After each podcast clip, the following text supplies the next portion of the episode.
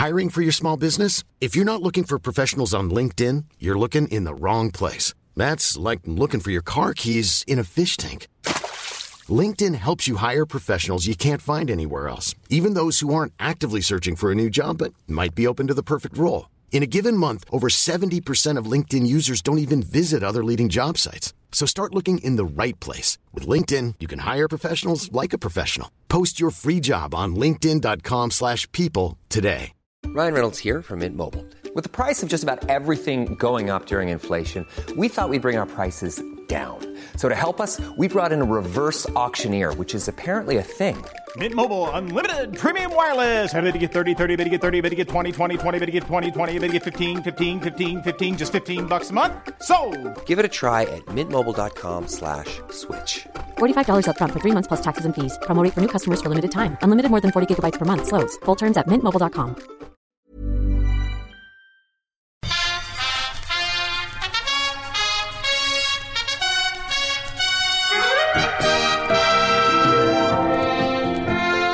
me, Mark.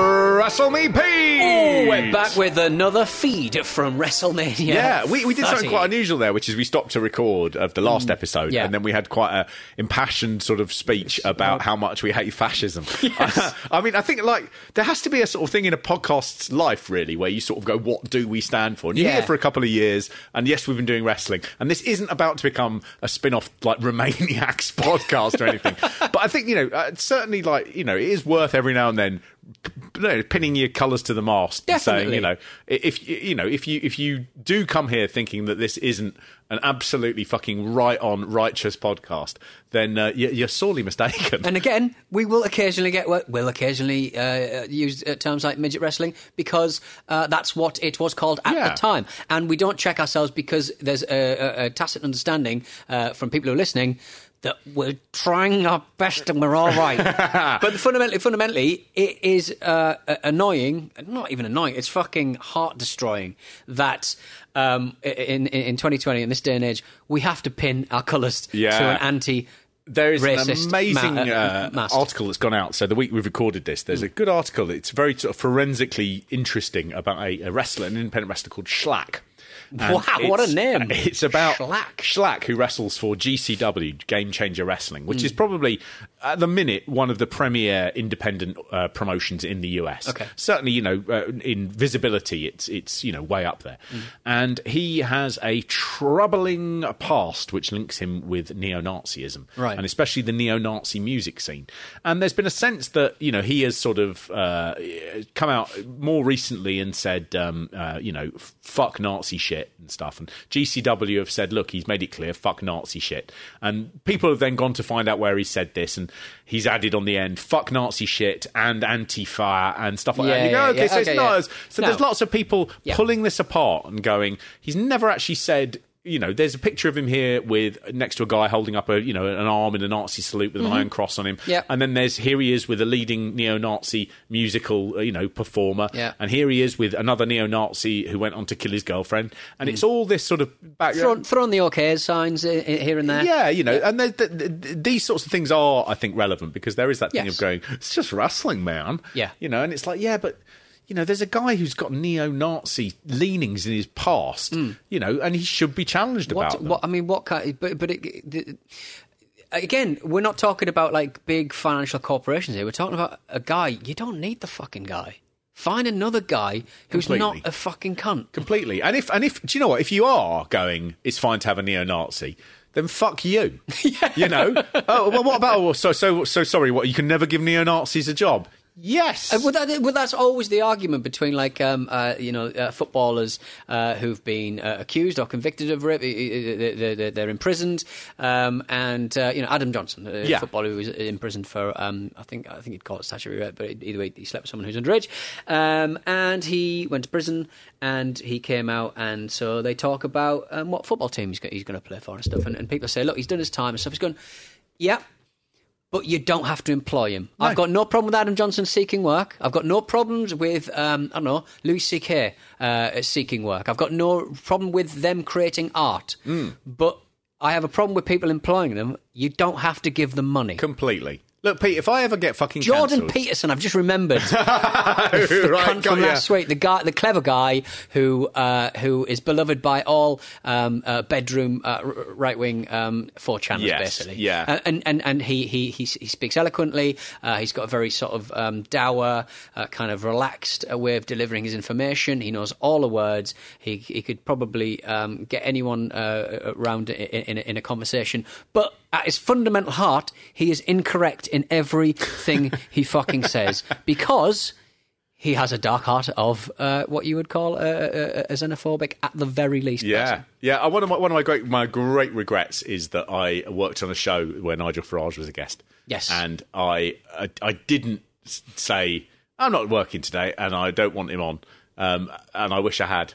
You I did do really that funny wish joke. I had. You did do that funny joke though. Well, I backed him, but then oh yes, well, the, the actual one where we knighted him. Yes, yeah, that's a funny. I mean, that was a funny joke. That, It did. Do you know what? It did. It did make him ridiculed Yes. on a wide level. And Yeah. Sarah Silverman said it was one of the funniest things she'd ever seen. uh, a nice little thing. But I still look back on that and sort of go. The problem is, while everyone's laughing, Yes. you know, you can get up to a lot while people think you're not a threat. Yeah. And uh, I, I look at that and I think, you know, maybe it would have been better if um, I'd have tried to hit him with a cudgel. I think about um, these people, um, how just along with Donald Trump, how you could just get a jab in and, and just go, I'm not, I've not got a gun. I've not got a gun. Just a little jab. Take a pop. and then just, and then just go, I've not got a gun. I have Do you no remember, got I a gun. remember when all of those like like um, uh, guys uh, they turned their backs on Hirohito when he made a state visit to Britain. Yes. a lot of the guys who'd survived in the prison prisoner of war camps in Mm. Japan, and this must have been in the I don't know, it could have been the eighties. Mm. I think they all turned their back on Hirohito as he was doing his state visit. Mm. Uh, I tried to turn my back on Nigel Farage, and he said, "Oh, you're turning your back on me," and I went, um, Yes. And he went, Oh, jolly good. I Mm. thought, Oh, that didn't fucking work. Never mind. Look, hey, Hey, let's get on to let's get on to some horrible right wingers um, as we welcome the Hall of Fame uh, 2014. Hmm. This actually opens with Jerry Lawler drinking Mountain Dew. Yes. Where he goes, Oh gosh, you caught me drinking my Mountain Dew. It looks so aggressive. It does. It's an aggressive Uh, drink. What a Hall of Fame class, Oh, it's Pete. big in it. It's Oh, big. Jake the so Snake. good. Jake with his with his voice just smoked by crack, absolutely amazing. And they, just show a little clip of his, uh, you know, tiny bit, Mm. one line out of his speech, and it's one where he's just going, oh, "You can't beat making the children smile," and it just sounds like a fucking horror film, absolutely horrible. Um, Mr. T, he uh, did a, a a long speech that was rambling, and Right. it was primarily about y- your relationship with your mum. He's obsessed with So his mum. They shouldn't call it Oedipus complex. They should call it Mr. T. Oedipus complex. yes. Um, Paul Bearer, represented by his sons Michael and Daniel, um, they uh, they they turn up. One of them does the voice perfectly. Oh, the fantastic. other has has the body. I mean, it really is an astonishing split of the genes. Literally, in his case. yes, they would. Uh, they would, of course, go on to sell that ring later in the year. Good. Uh, one, uh, one of the sons, when they come out onto the big stage, when they're presented to the WrestleMania crowd, he's got his hand in his pocket in Right. the suit. I'm just like, mate, you know, it's two minutes, two minutes just to sort of got have a bit of dignity. To your fucking hand out of your To be pocket. fair, last year's WrestleMania was very disrespectful. It was. I, I actually I did listen to that episode because I, I I was thinking where have we got up to? I need to do a little bit for the Twitter, Right. and I just heard the bit about um, the CM Punk. And I'd already forgotten about it. You know, these you'd have to take in quite a lot to do these shows. The old stuff just gets jettisoned. But I listened back to that and I was like, that was disgraceful. yeah, and We're the Undertaker, good guys. at We're the good guys. Undertaker at the ceremony he comes out with an urn, Yeah. which he lifts up. And I just thought, in any other job, if you did that as a tribute, you know, there'd be there'd be an internal disciplinary hearing. you you know, you know, Royston, the security guard at Capital, died, and at, at the tribute thing, you came out with an urn and you raised it to the screen. Why are you, know, killing Royston? People I was, we know. I was just thinking of someone I like. I thought it would be a strange thing to go to at like a funeral and Yeah. just do anything a wrestler has done. Here, they're like, what a moving tribute. If I did that to Royston, his family would be like, What is your name? What is your name? We're like- calling the police. Royston's like Royston Boyston. He's like 55 and he's in better nick than we will Oh, ever he's be. much better. He is beautiful. He will never die. Well, let's say uh, Royston was the, the, the security, sort of head of security at No, Capital Radio. was. Oh, yes, he was. Yeah, he was head of facilities, wasn't he? Yeah, that's right. Yes. Yeah, a very nice guy. Yeah. Um, I don't know why I'm bringing up his Still- death on a go podcast. Go and visit him.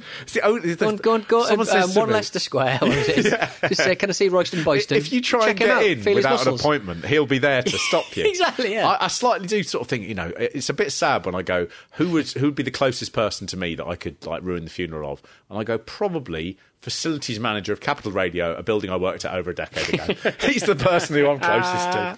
Um, Carlos Colon is also put in, uh, Hmm. Puerto Rican legend. Uh, in this, he looks very much like a Puerto Rican version of my granddad. I was very pleased to see that. if he'd been blading for 50 Yeah. years. Well, I mean, towards the end, he was falling over a lot. Oh, so okay. he got some grooves. Um, Lita comes out. Uh, Lita, I seem to remember her Hall of Fame speech, and I haven't watched it back. I seem to remember it was oddly cringy. Right. It was not the cool, sort of like modern speech you'd imagine it would be. It was full of loads of sort of quite sort of weird jokes, almost like a lot Right. of things which she. When I think of that speech, and again, I haven't seen it since it went out, like it is seven years ago. I think of her sort of going, which is kind of you know whatever. I, I seem to remember that coming up like every other line as the jokes sort of slightly didn't land. Oh, Um, no. Mm-hmm. Razor Ramon comes out. Here he is. I think there was a slight sense of with uh, putting him in as uh, a Razor Ramon, Mm. they would basically be able to later in, sort of put him in as Scott Hall, Right. um, and DX, and then part of the NWO for when they begin running out of the big names. Mm. And there is a certain feeling that, yeah, you know, that it is harder each year to do the Hall of Fame. Yeah. Um, this year it was cancelled because of WrestleMania, but the big headline name was the British Bulldog, Davey Boy Smith. Yes. that would be exciting. I mean, uh, I like it was cancelled because of WrestleMania. You sense of COVID. yes, oh yeah. It was cancelled because of WrestleMania. It's cancelled because of WrestleMania. The last thing they want is a Hall of Fame. We're not can't run to fev, se- Feven hours. uh, no. It's just a new word. Feven. Between none of the letters five, five and seven. And then finally, dear. Pete, the, Yes. the, the headliner, the Ultimate Warrior, um, inducted by Linda McMahon. Um, Lots of sort of sense of who would induct him. This is very much him doing a little power play. Right. So he wants the very high up business people to represent him rather than wrestlers and people beneath him on that level. Um, at the actual WrestleMania itself, uh, one of the things that I suppose is a little bit of a surprise was there was no connection between Hulk Hogan and Ultimate Warrior, Yeah. the two huge stars, if you like, in the 90s. Um, now, Warrior uh, had very much no good things to say about Hogan throughout his life. Um, uh, shortly after the Macho Man Randy Savage died in 2011, Warrior released a lengthy video diatribe about Hulk Hogan. Uh, it was just, you know, horrible, mean, nasty things Yeah. to say. Um, by 2014, which is when this happened, those issues had not been smoothed over. Um, Hogan was actually given specific instructions by the WWE to leave the Warrior alone that weekend. Right. Uh, but that didn't happen. Oddly, they crossed paths. Um, Hogan and his son Nick were going around the Superdome on a golf court, cart, you know, just having a tour. And they were filming, you know, uh, a little documentary at one point, and Hogan noticed the Warrior and went over to him. And in the background, you can see them just having a conversation. And Hogan says that they made their peace and buried the hatchet. Um, Warrior's widow Dana.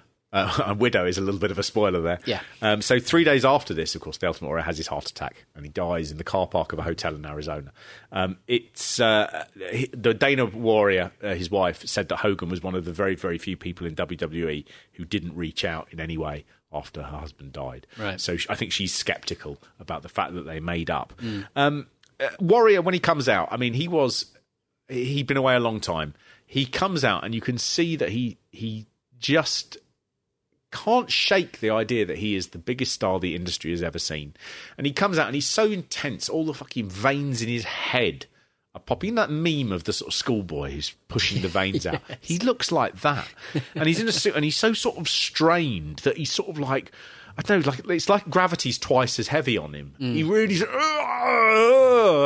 I- I mean, it wasn't a surprise that his heart didn't last. I mean, Jesus Christ. In this, you can see how just intense he is. And I, all I could think about this, so I was thinking, what a nightmare he must have been to sort of like work with. It's, Oh, uh, it, it, I, I think that's all the stories that ever came out, and obviously, like through, the, I mean, uh, that's why I said bring a towel last time. That, that was one of his.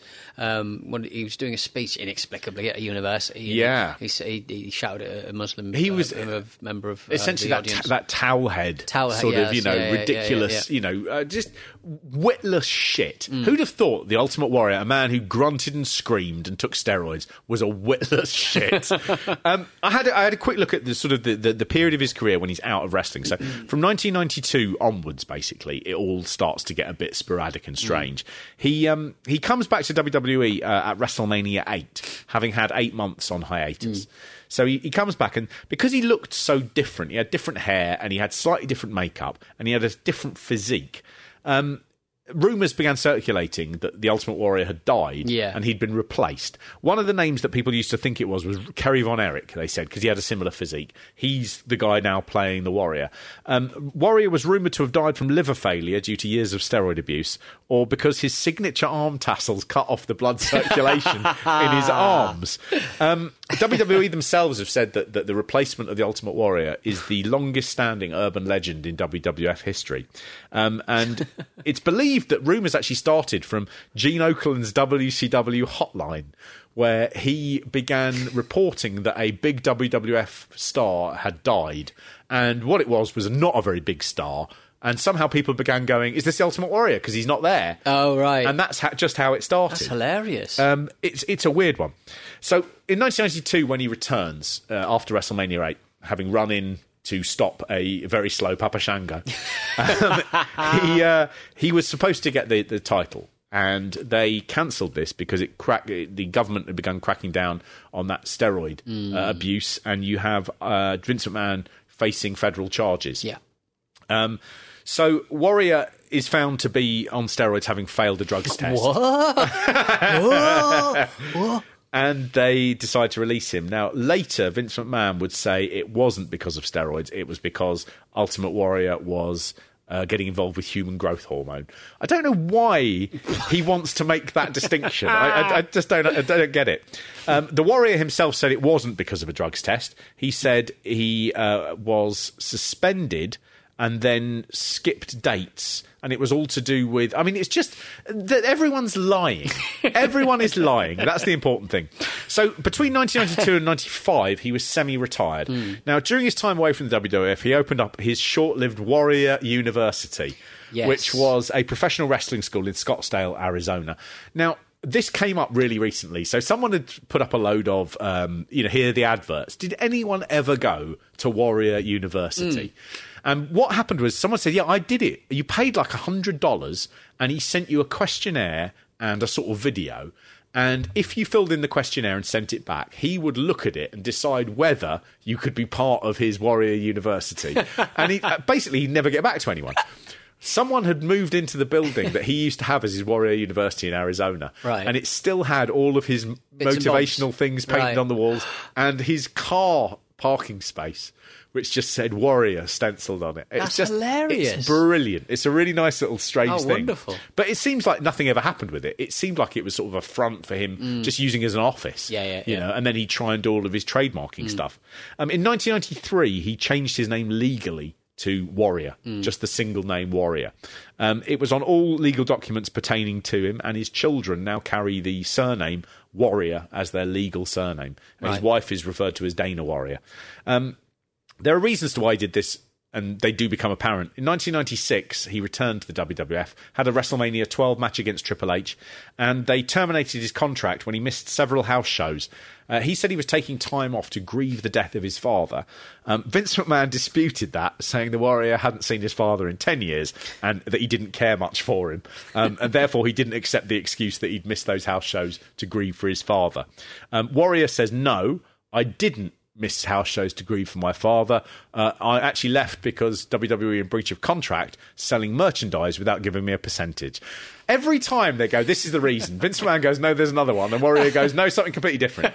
no one is reliable. No. Um, Warrior and the WWF, they had a series of lawsuits and legal actions in 1996 and 1998 all over the Ultimate Warrior um, IP, essentially. Right. And both of them said that uh, the gimmick was theirs, but the court ruled that Warrior was legally entitled to use the gimmick, costuming, face paint designs, and mannerisms of the Warrior Wow, character. that's, that's got to be quite a bit of a landmark kind of decision for for, for the courts. Uh, Well, it's huge. I mean, I mean, there is something funny about. I would have loved it if they'd have said you cannot keep the face paint or the name or, or the the dress, but you can keep the, the mannerisms, or just awarding the mannerisms to the WWE. I mean, just a strange one. So in 1998, partly the reason he needs to get this sorted out is he returns to WCW. Hulk Hogan brings him in. He is there as Warrior, Right. and he has got the face paint. Without it, he is very valueless. Yes. he needs the, the accoutrements to actually be a, a, a draw. Um, Hogan brings him in. The, the Warrior is promised a lot of things. Like always, he thinks, well, I'll probably be a, a huge star again. You know, I've never stopped being a huge star. Hmm. They see it very differently. And he's really brought in because Hulk Hogan is pulling the strings and Hulk Hogan wants his victory back from WrestleMania 6, where he lost. Um, Halloween Havoc, they have one of the worst matches you will ever see, which um, I think we talk about on a WrestleMemus. uh, I think we had a look at that, that, uh, that thing. And then he pretty much retires, apart from sporadic one off shows every now and then, mainly Is- abroad. wasn't his last one somewhere weird? Spain, yeah. Spain, yes, Against uh, Orlando Jordan, who was one of the few at the time openly bisexual wrestlers uh, working. Um, so he retires in 1999 pretty much full time, and he has a short lived career as a conservative speaker and commentator.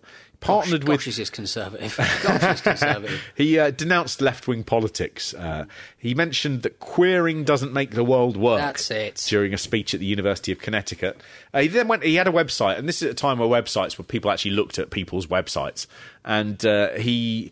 He said about the comments he'd made, queering doesn't make, make the world work. He refined that as saying the human race would die out if everyone were homosexual. I mean, he's eh, fucking prick. Um, on his speech on queer studies at a Conservative Alliance event at DePaul University, uh, he, he remembered it this way. One guy without his husband and two physically repulsive butch dykes slurping on one another's tongues on the front row had a real hard time cozying up to my principled heterosexual obstinacy. So, in an act of pure selfish pleasure, the guy got himself physically thrown out by the masculine security guard, unmistakably loving every single masochistic manhandled moment of it. And the dykes? Well, they ran out screaming and yelling like speared wild boars that I was a homophobe for making my remarks. Rumour has it they decided to exit more because I was not getting stimulated by watching their poorly performed two nightcrawlers in heat act. Jesus Christ, I hadn't addressed this.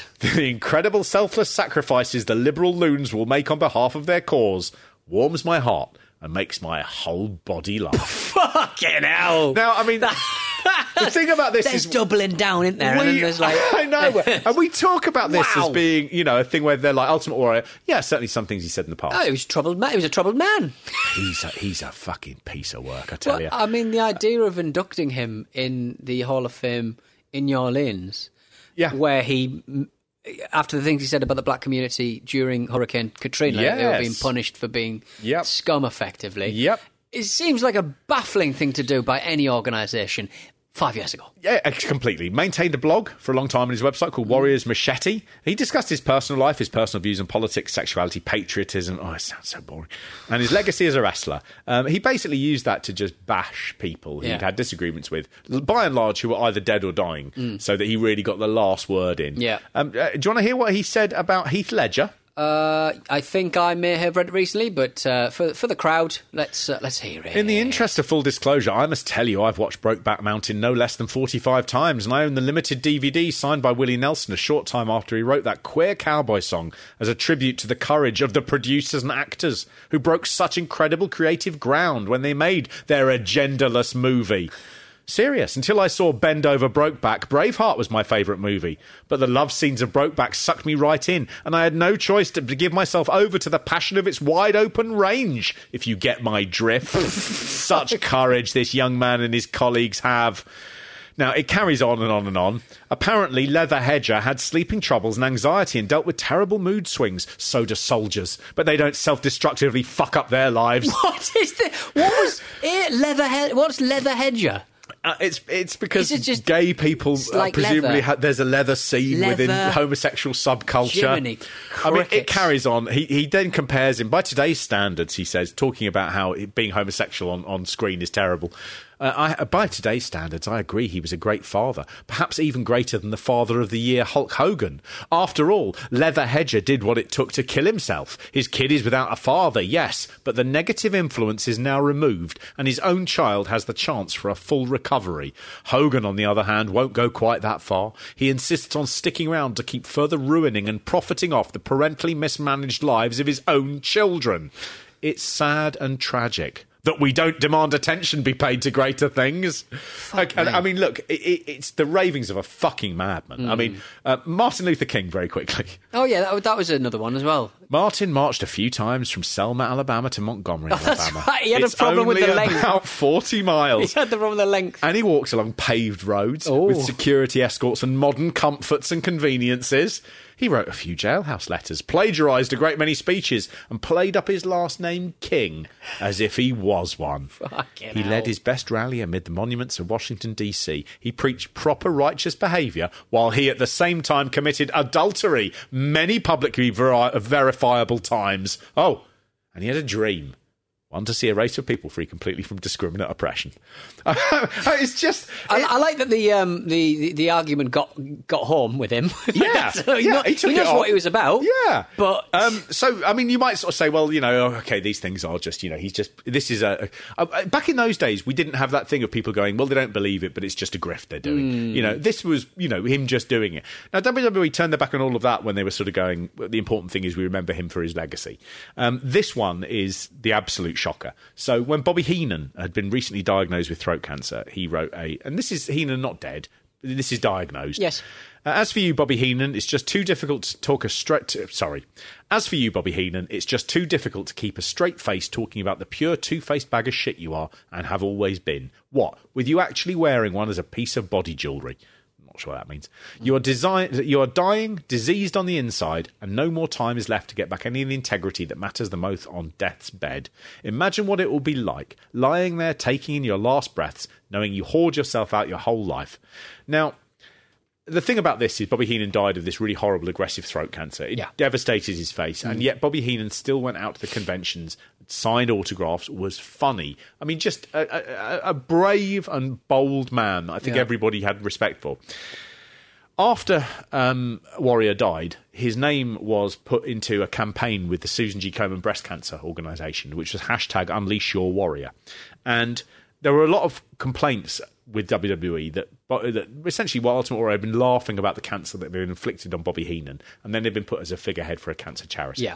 Um, WWE said WWE's Unleash Your Warrior Breast Cancer Awareness Campaign and annual Warrior Award recognise individuals that exhibit the strength and courage of WWE's legendary character, the Ultimate Warrior. No, no attempt to sort of go, yeah, you know, it is problematic actually, and those things are bad.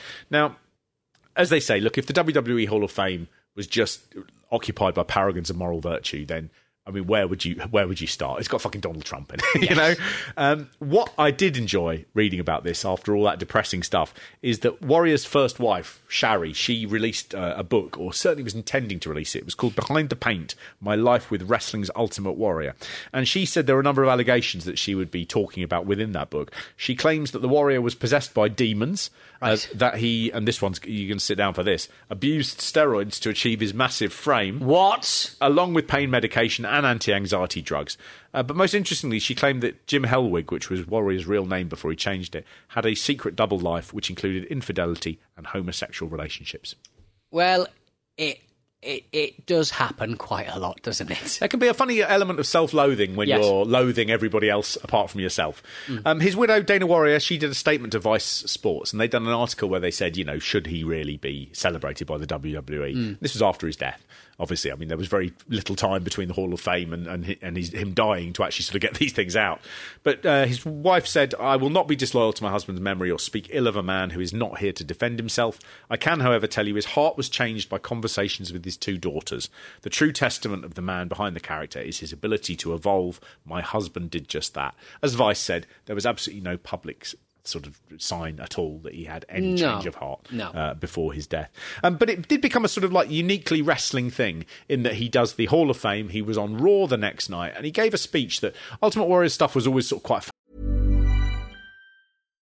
If you're looking for plump lips that last, you need to know about Juvederm lip fillers. With Juvederm Volbella XC and Juvederm Ultra XC, your lip look, whether it's subtle or bold, can last up to one full year with optimal treatment and no additional maintenance. Find a licensed specialist and see if it's right for you at juvederm.com today. That's J U V E D E R M.com. Add fullness to lips in adults over 21 with Juvederm Volbella XC or Juvederm Ultra XC. Do not use if you have severe allergies or a history of severe allergic reactions, or if you're allergic to lidocaine or the proteins used in Juvederm. Tell your doctor if you have a history of scarring or taking medicines that decrease the body's immune response or that can prolong bleeding. Common side effects include injection site redness, swelling, pain, tenderness, firmness, lumps, bumps, bruising, discoloration, or itching. As with all fillers, there's a rare risk of unintentional injection into a blood vessel, which can cause vision abnormalities, blindness, stroke, temporary scabs, or scarring. For full important safety information, visit juvederm.com.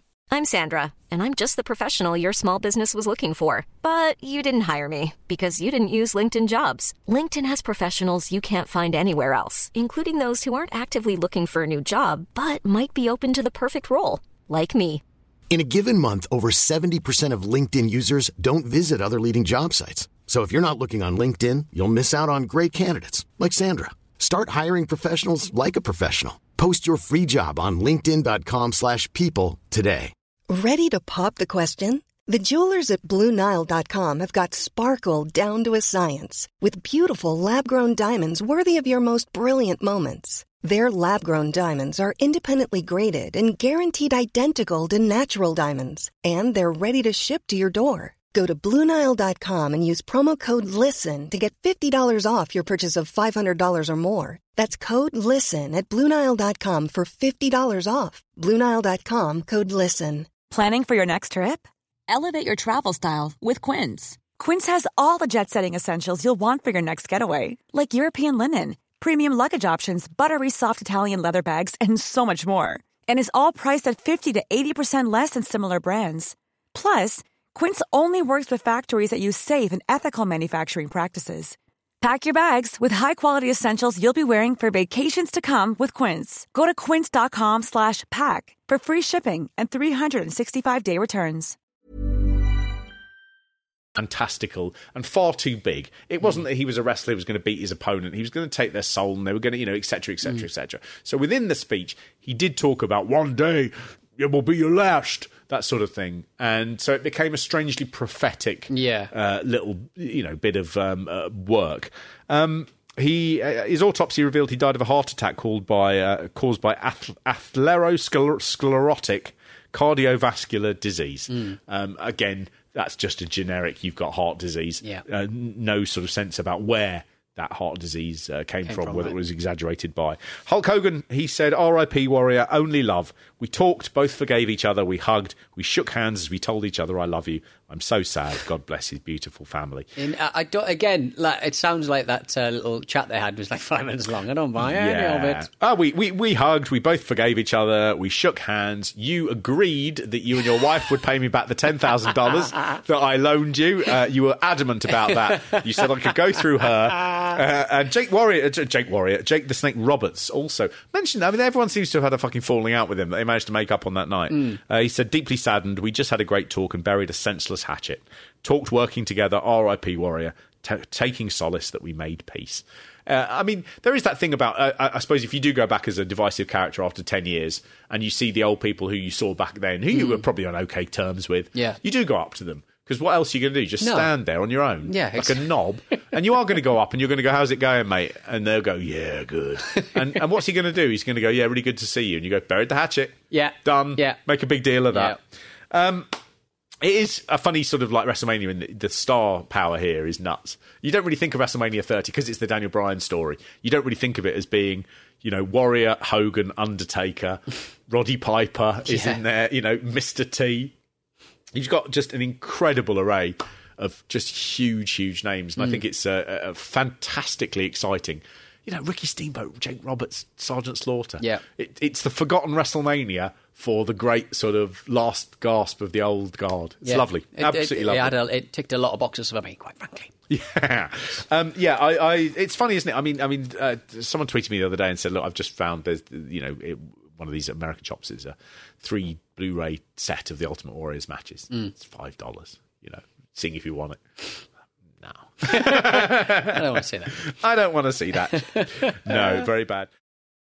Jack Mate's Happy Hour is back for a brand new season. It's the podcast where we talk to some of the most exciting people in the world, from Ricky Gervais. In some ways, fame makes you a better person. You know, it's like I don't believe in God. I don't believe in God's watching me, but I, I know someone with Everyone else is. is-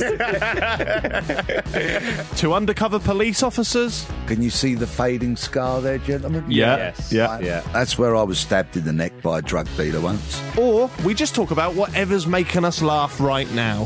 when you think back to school kid banter, like it's well funny because of how immature it is. We had this teacher called Mr. McGibbon, and he had this big cushion that he was teaching us how to rugby tackle on.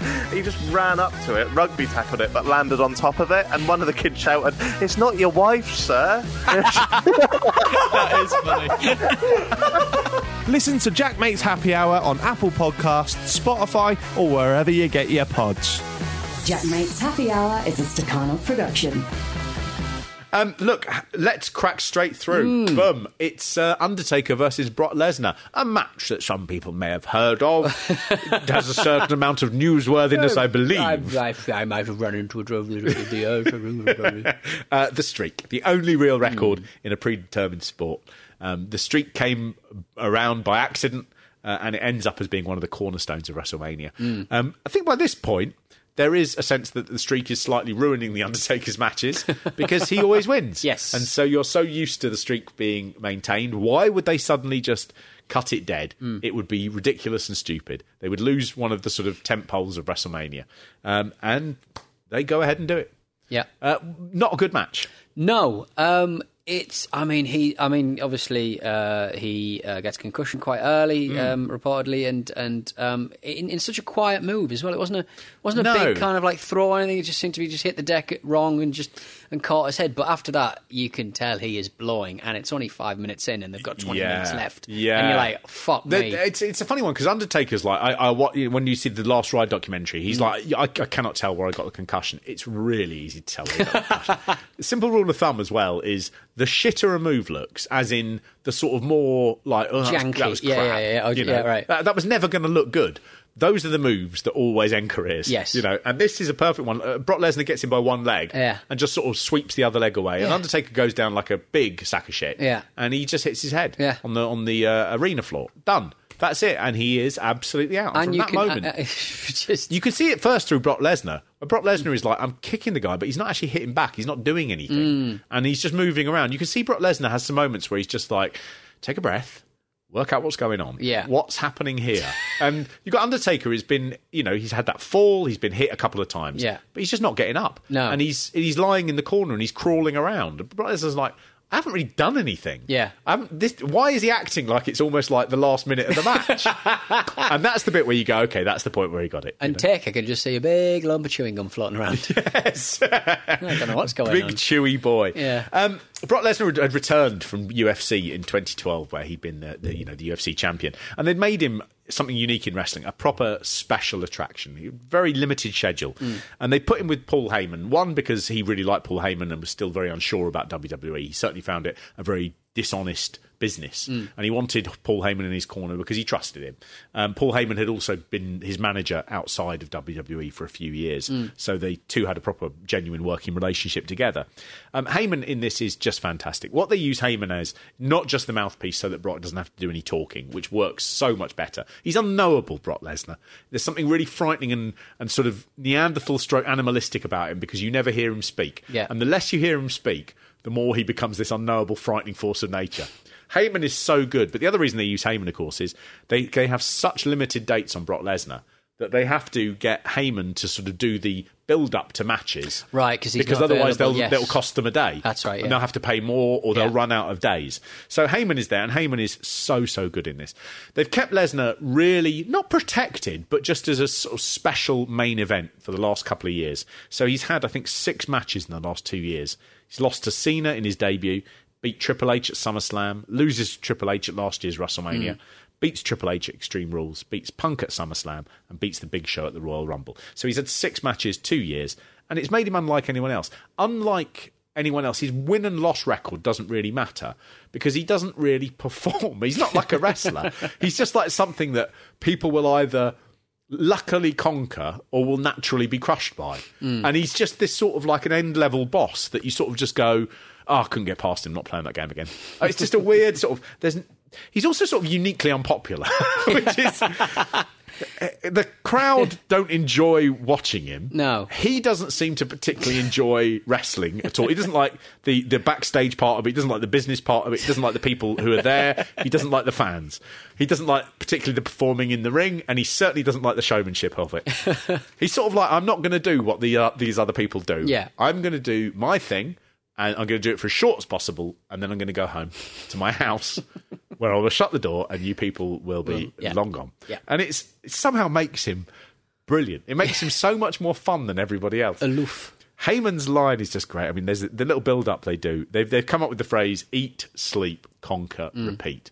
Eat, sleep, conquer, repeat. And there's a, just a bit at the end where Heyman is repeating this, and he does it so well. He he is one of those people who overact, but the overacting absolutely works. It doesn't become hammy. And he just hits that last and He goes, uh, "Eat, sleep, conquer the streak," and that's it. And it's just, I loved it. I mean, I just, I just think it's.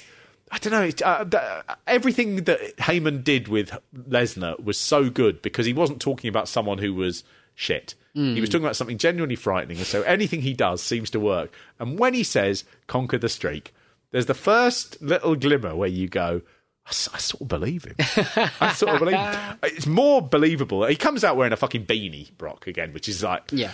either total arrogance or does not give a fuck about your viewing experience. It's a bit boxingy, isn't it? It's a bit. Mm. yeah, he's, he's still got the UFC thing going on, but but there is that thing of just I don't know. You come wearing a hat.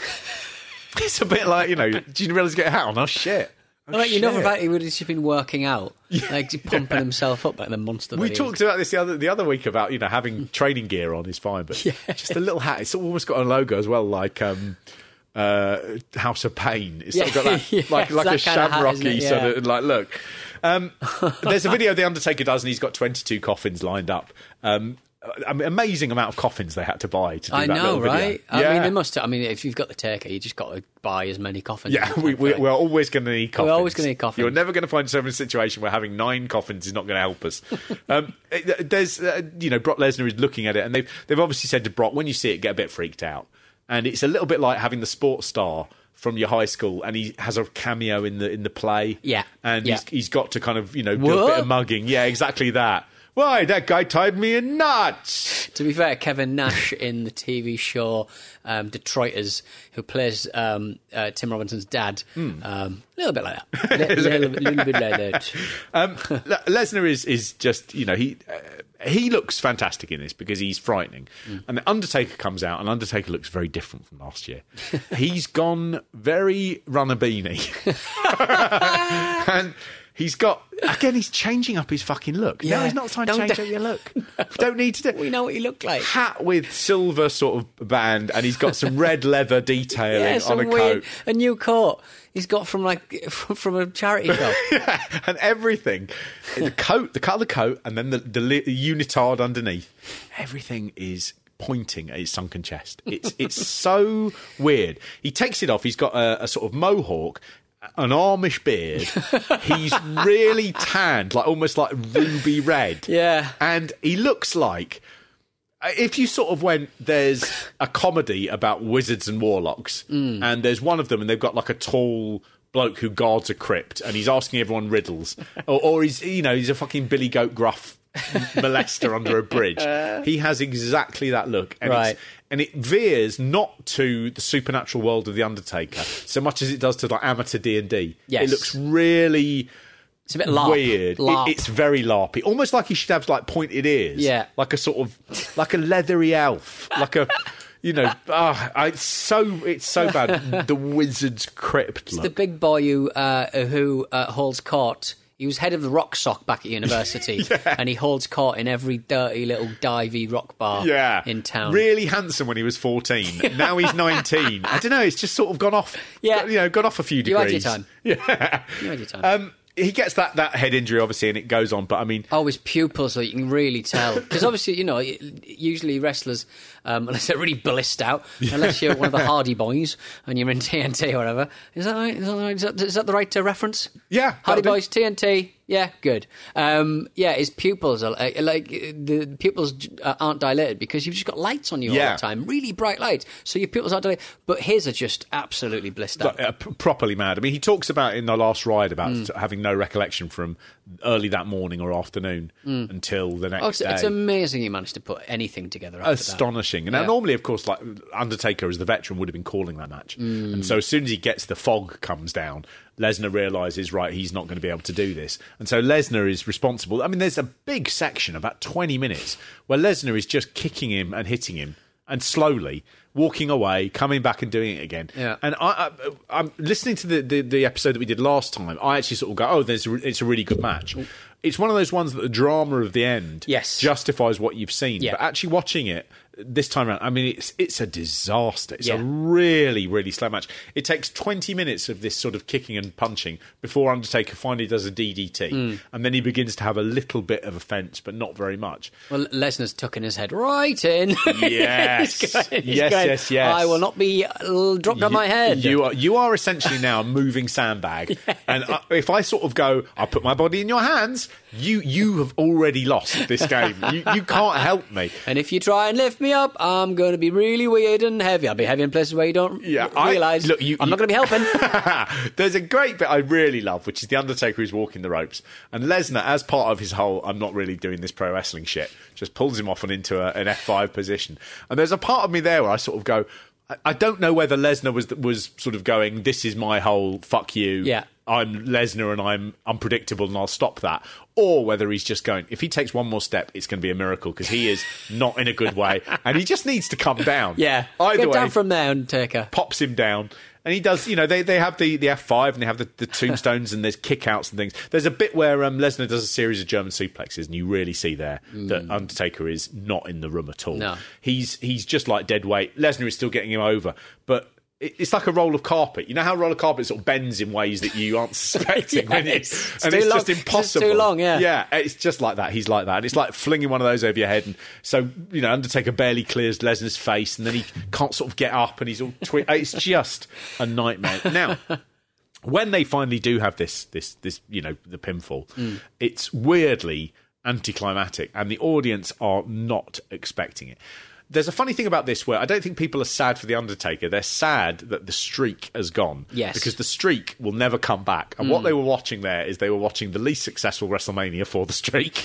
um, it's, uh, but it's, it's it's a you know it was over 24 years I think it was ultimately you know Mm. to get to this point. Yeah. and then you've thrown it away. And it's not like there's another one where you go we pick up the next thing. Yeah. The streak is now gone. Um, You'd think, would there be, uh, if there was any kind of. No, I guess you probably wouldn't. you- nobody you'd has the have to- length of career. Yeah, I'm, I'm sort of thinking that if you if you like uh, if you saw that Taker was just fucked, there would be a decision ultimately to if McMahon was in that ring and Yeah. knew what was happening. I imagine he'd run it for another year. Well, the reason the reason it happened was because they decided the streak needed to come to an end because Vincent McMahon thought the Undertaker couldn't go anymore. Right, yeah, So he began feeling that this would be, and considering how good his match was with CM Punk the last year, in the course of this year he'd had a few matches, and, and Vince McMahon had basically said, "I just don't think it's going to keep on going. There's Mm. a possibility this will be the last time he performs." They talked about going, "Well, he'll just come back for WrestleMania," and Vince McMahon had already sort of said, "I think it's touch and go whether he'll be able to even do that." Mm. So they decided that this could be the last time The Undertaker had a match at WrestleMania. So you had to end the streak. This was the time. Make someone else massive. You know, they do that with Brock Lesnar. Now, Undertaker has said at the time, he was like, why does Brock Lesnar need, Need this, yeah. to win this? He's already a huge star. And Vince McMahon then went onto a podcast with Stone Cold Steve Austin and said, Brock Lesnar was the only person that we had around at that time capable of ending the streak. Anyone else would have been rejected. Right. They were. I think Undertaker had said, "Well, I, you know, already earmarked Roman Reigns for it," but again, that would be a couple of years too late. Vince McMahon took the right decision for business, and I think it is when you see this match and you know what's coming up, which is a Mm. new streak of matches that you can barely watch without going, "Oh God, this is awful. It's Mm. going so badly," and I feel for him. I think you know the right decision was to end the streak here. Um, there were interesting things about how Brock Lesnar. So I, I think Undertaker wasn't told till the day that Lesnar Right. was going to be winning. Um, one person who was not hugely excited about that was Brock Lesnar. And he apparently he's never spoken because he has no interest in talking about this Yeah. stupid business. Um, but there was a, a little um, uh, backstage video of uh, Brock Lesnar and Paul Heyman watching the Undertaker on a monitor once they'd left the ring, Mm. and uh, Lesnar looks visibly upset. And there was always a sense that Lesnar sort of felt that the Undertaker should just go out on his shield. One of the people he really respects, you know, and he would have been happy to lose to him. He'd been losing to Triple H and John Cena the previous year. It's not like he would have said no. Um, Undertaker himself, I mean, he talks about this far better than we can do on this podcast, on the Last Ride podcast, about how, um, uh, uh, sorry, the documentary series on the network, about how this all came about and how injured he was and Mm. stuff like that. Um, one of the people who was originally slated to beat The Undertaker was Edge, and that they were talking about that happening, I think, at WrestleMania 24. I think Jeez, which would was, that have, I mean, that would have been. it- no one would have cared. No, I mean, it really wouldn't have got the streak going. No. Um, Brock Lesnar was also, uh, uh, uh, from something I read, uh, believed to. They were talking about him win, uh, beating the streak in WrestleMania 27, Right. and then having a rematch with the Undertaker at 28. But he would have ended it at WrestleMania 27. He was still in a UFC contract that he couldn't get out of Right. for the next two years, so that didn't happen. Um, what's really interesting is how few people knew uh, what the result was. Right. There were five people who knew. Three of them were in the ring: um, Undertaker, Lesnar, and Paul Heyman. Right. The only other two people who knew were oh, it was Stephanie McMahon and Vince McMahon and Mm. Triple H. So I think that's six in total. Does the referee not know? The referee didn't know. No. What? So the referee was Chad Patton. He was never told that Lesnar was winning. He might fuck it up. He might go, well, I've been told this is happening. I might be. What? That Why is would, what risky. happened, What? and you would not notice it, but it's all changed on the network. So what actually happened on the night was a bit of a disaster. So Chad Patton counts the three countdown one, two, three, and he just fires at the at the, at the you know guy to ring the bell. Yeah. That's the way you end the match. Timekeeper did not ring the bell because he thought there's been some horrible error, so he just stayed silent. There was absolute confusion in the room. So when they cut to the Superdome crowd, who Oh. Yeah, are all like 'cause I- 'cause- looking around, disbelieving. Well, that's so. I would. T- I took that kind, like, that, that iconic, uh, the black guy, with the glasses. Yeah. it was, was on every animated GIF of someone going, Yes, "Fuck," yeah, his eyes are popping out of his skull. and like, and, and it's and it's quiet because everyone's. I thought were aghast or they're texting. They, No. they, they take ages to make a, an audible you reaction. hear a roar when the giant screen on the top levels Yeah. changed from 21 and 0 Yeah. to 21 and 1. Yeah. And that's when they go, fuck! Because there was no bell. The commentators also had not been told that Lesnar was going over. So they go, fuck. But no one could tell what had happened. Wow. So what they've done on the network is they went back and they've put the sound of a bell in. Have they? So now you go, oh, and yeah, it's ended. Holy moly! That was not originally there. Oh, so no. What's actually That's incredible. What's kind of funny about this is it almost ends as a botch, Yeah. which is just people going, "What the fuck's happened? How could you? But happened?" how could you not? This is the most important thing. And and and you didn't tell the bell guy. And you didn't tell. You know, you didn't get. I've, some. Have fucking Vince played do the bell. I've seen different comments on it, but apparently there is no uh, announcement that goes, "Ladies and gentlemen, your winner, Brock Lesnar." That it was just silent. That nobody wanted to do anything because they thought it had Because gone they thought horribly wrong. 'cause if they So thought they were gonna do it, a lot of the reaction of the crowd is going, "Fuck, we've just seen something go terribly wrong. Yeah. this hasn't worked. Yeah. Something, something's bo- that ballsed up, and now, ah, God, it's ground to a halt." oh, you're kidding me. Yeah, so it's a real weird thing. Now, I think a lot of the other feeling to it was that did not feel like the end of the streak because Mm. the match was so poor. So you were like, that is that the end of the streak? Yeah. You know, this horrible thing just limping to the end. It, it's really funny that they don't bother talking about that, particularly on the last ride. They're just like, I lost and I knew it was time to go. And it was like, no. No, no, no, There no. there was a whole bit, there's a whole bit where you've had to retrospectively go back and try and make sense of it when you watch it today. Yeah. So, I mean, just a real disaster. Oh, wow. My other favourite bit about it is watching this. They hadn't gone back and, and changed it. Is as the Undertaker is slowly getting up. Somehow there's someone next to one of the mics, the wild track mics, who is shouting really loudly. You get his voice, and he just goes as Undertaker's getting up. He's going, "You suck! Boo!" yeah, yeah, yeah. JBL literally in tears at the Yeah. end of this. Fuck off, JBL. It's a man. that was silly. It's just games. But it then really sort of lifts itself where the Undertaker walks out. Yeah. As he walks out, and people are going, "That's it. That's it. That's it. Yeah. He's never going to come back again." That is it. That's the end of the Undertaker's career. And we've seen the last match of the Undertaker, Mm. and they start that "Thank You, Taker," and it's such a long walk back. And for that weird moment, he just he looks so small. Mm. He looks like a speck in this huge arena. And you just go, God, he's done a lot for a little lad. you know? Little six foot seven lad. Yeah, and it's just he walks back, and you go, "Wow, end of an era." Yeah. and. Uh, if, if we'd have left it there, what Well, a look- what a moving moment that would have been. You know, the reality is it's a it's a sad thing where you go, but he would go now on for what another six years. Mm. You know, and- Amazing that he still had, uh, after such an injury, he would have such uh, the, the, the, the muscle memory to Oh. continue the match and know that he had to exit like that. Absolutely. I mean, it just. I mean, the the ability for him to do twenty minutes, Mm. and I mean, I mean, there was the concern I think that Brock Lesnar had when he hit the final F five is he had to say to Undertaker, and I believe he does it before he tries the move. Mm. I think he addresses the Undertaker and he has to say. Don't kick out of this one. I'm Yeah. going. I'm going to pin you. Mm. And he, obviously, he's so aware that Undertaker is so. But even that thing of being able to sort of still do a wrestling match. Yeah. When you're basically you've got no mind, your brain has gone, and you're still like, well, I could probably, I could probably do 25. Just amazing. Fantastic. Um, the match was described by Sports Illustrated as having the most shocking result since the Montreal Screwjob. Yeah. Um, there were a lot of people who objected to the, the streak being ended. They didn't feel it needed to be done. The Undertaker was important enough that they should have just let him go out with that Mm. record intact and you know forever there, unbeatable. Um, but I think you know there is there is a case to be said that wrestling is also about big moments and it's about shocks and it's Mm. about memories. And there is a thing about you know that that moment where Lesnar you know pinned Undertaker became, I mean, one of the, the, the most famous four or five matches in the history of the streak. There are a lot of matches that you go back and watch and they are hard work and you wouldn't want to sit through them. But that match is important. And what it did, it put a rocket under Brock Lesnar. He was already a special attraction, Mm. but he became, I mean, probably the most unique performer in the modern industry just because he was unlike anyone else. He marched to his beat of his own drum. He would become more and more unusual as time went on, where his matches would just be a minute and he'd just decimate people, or Yeah. he'd do five minute matches where he didn't take a single move and then won.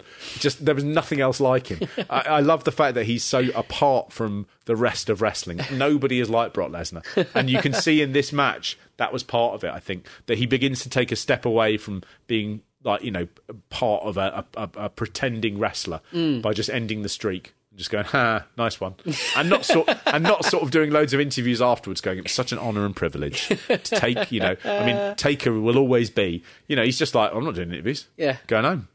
I, I love a lot it. of people just opting out. I really do. Yeah. Yeah. Oh, that, no, that's all very nice. Yeah, I like the idea of meeting all the fans and things. It's definitely something that you can do. So- meanwhile, I'm going home. Uh, the new streak, of course, about to start. Well, we have six years of. Um, of difficult, you know, watching. Difficult watching. Yeah, I Yeah. mean that that is not a great great streak. And uh, and just finally, you know, before we before we sign off here, we have a little uh, preview of next year, which is going to be WrestleMania 31 from Silicon Valley. Wow. uh, Silicon Valley, uh, even 2014, dated phrase, dated phrase, um, and, and as if you might sort of, I don't know, go yes, Yeah, Silicon Valley. Hang out with some hipsters on go, get around Oh, on scooters and sit on beanbags all day. Mummy, when are they going to come to our hometown in Portland? they aren't. They aren't. You're going to have to get a job in some kind of startup if you ever want to go and see probably, They're probably just kind of like, oh, put a lot of money in this uh, in, in, in this um, network, and the, the tech just isn't there at the moment. There's video artifacting all over the place. I always It's, oh, think we when they- whenever help. they go to Hollywood or they go to you know like Silicon Valley, there is a slight thing where they're going. We will get eyes on it, and people will be like, "We we didn't realize this is the biggest entertainment in the world." I think they've always got a slight.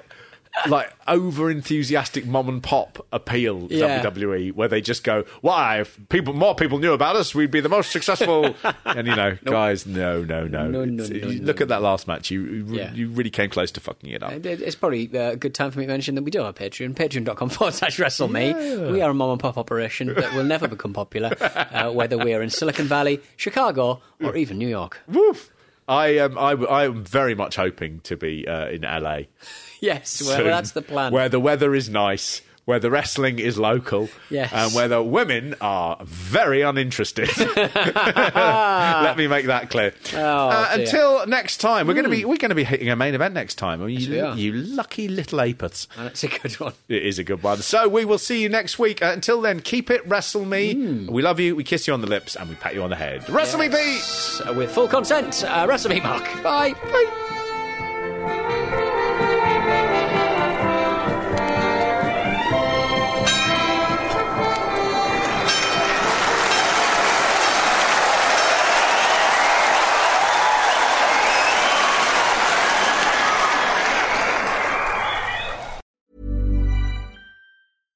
Mom deserves the best, and there's no better place to shop for Mother's Day than Whole Foods Market. They're your destination for unbeatable savings, from premium gifts to show-stopping flowers and irresistible desserts. Start by saving 33% with Prime on all body care and candles. Then get a 15-stem bunch of tulips for just $9.99 each with Prime. Round out Mom's menu with festive rosé, irresistible berry chantilly cake, and more special treats. Come celebrate Mother's Day at Whole Foods Market. Normally, being a little extra can be a bit much, but when it comes to healthcare, it pays to be extra. And United Healthcare makes it easy with Health Protector Guard fixed indemnity insurance plans. Underwritten by Golden Rule Insurance Company, they supplement your primary plan, helping you manage out of pocket costs without the usual requirements and restrictions like deductibles and enrollment periods. So when it comes to covering your medical bills, you can feel good about being a little extra. Visit uh1.com to find the Health Protector Guard plan for you.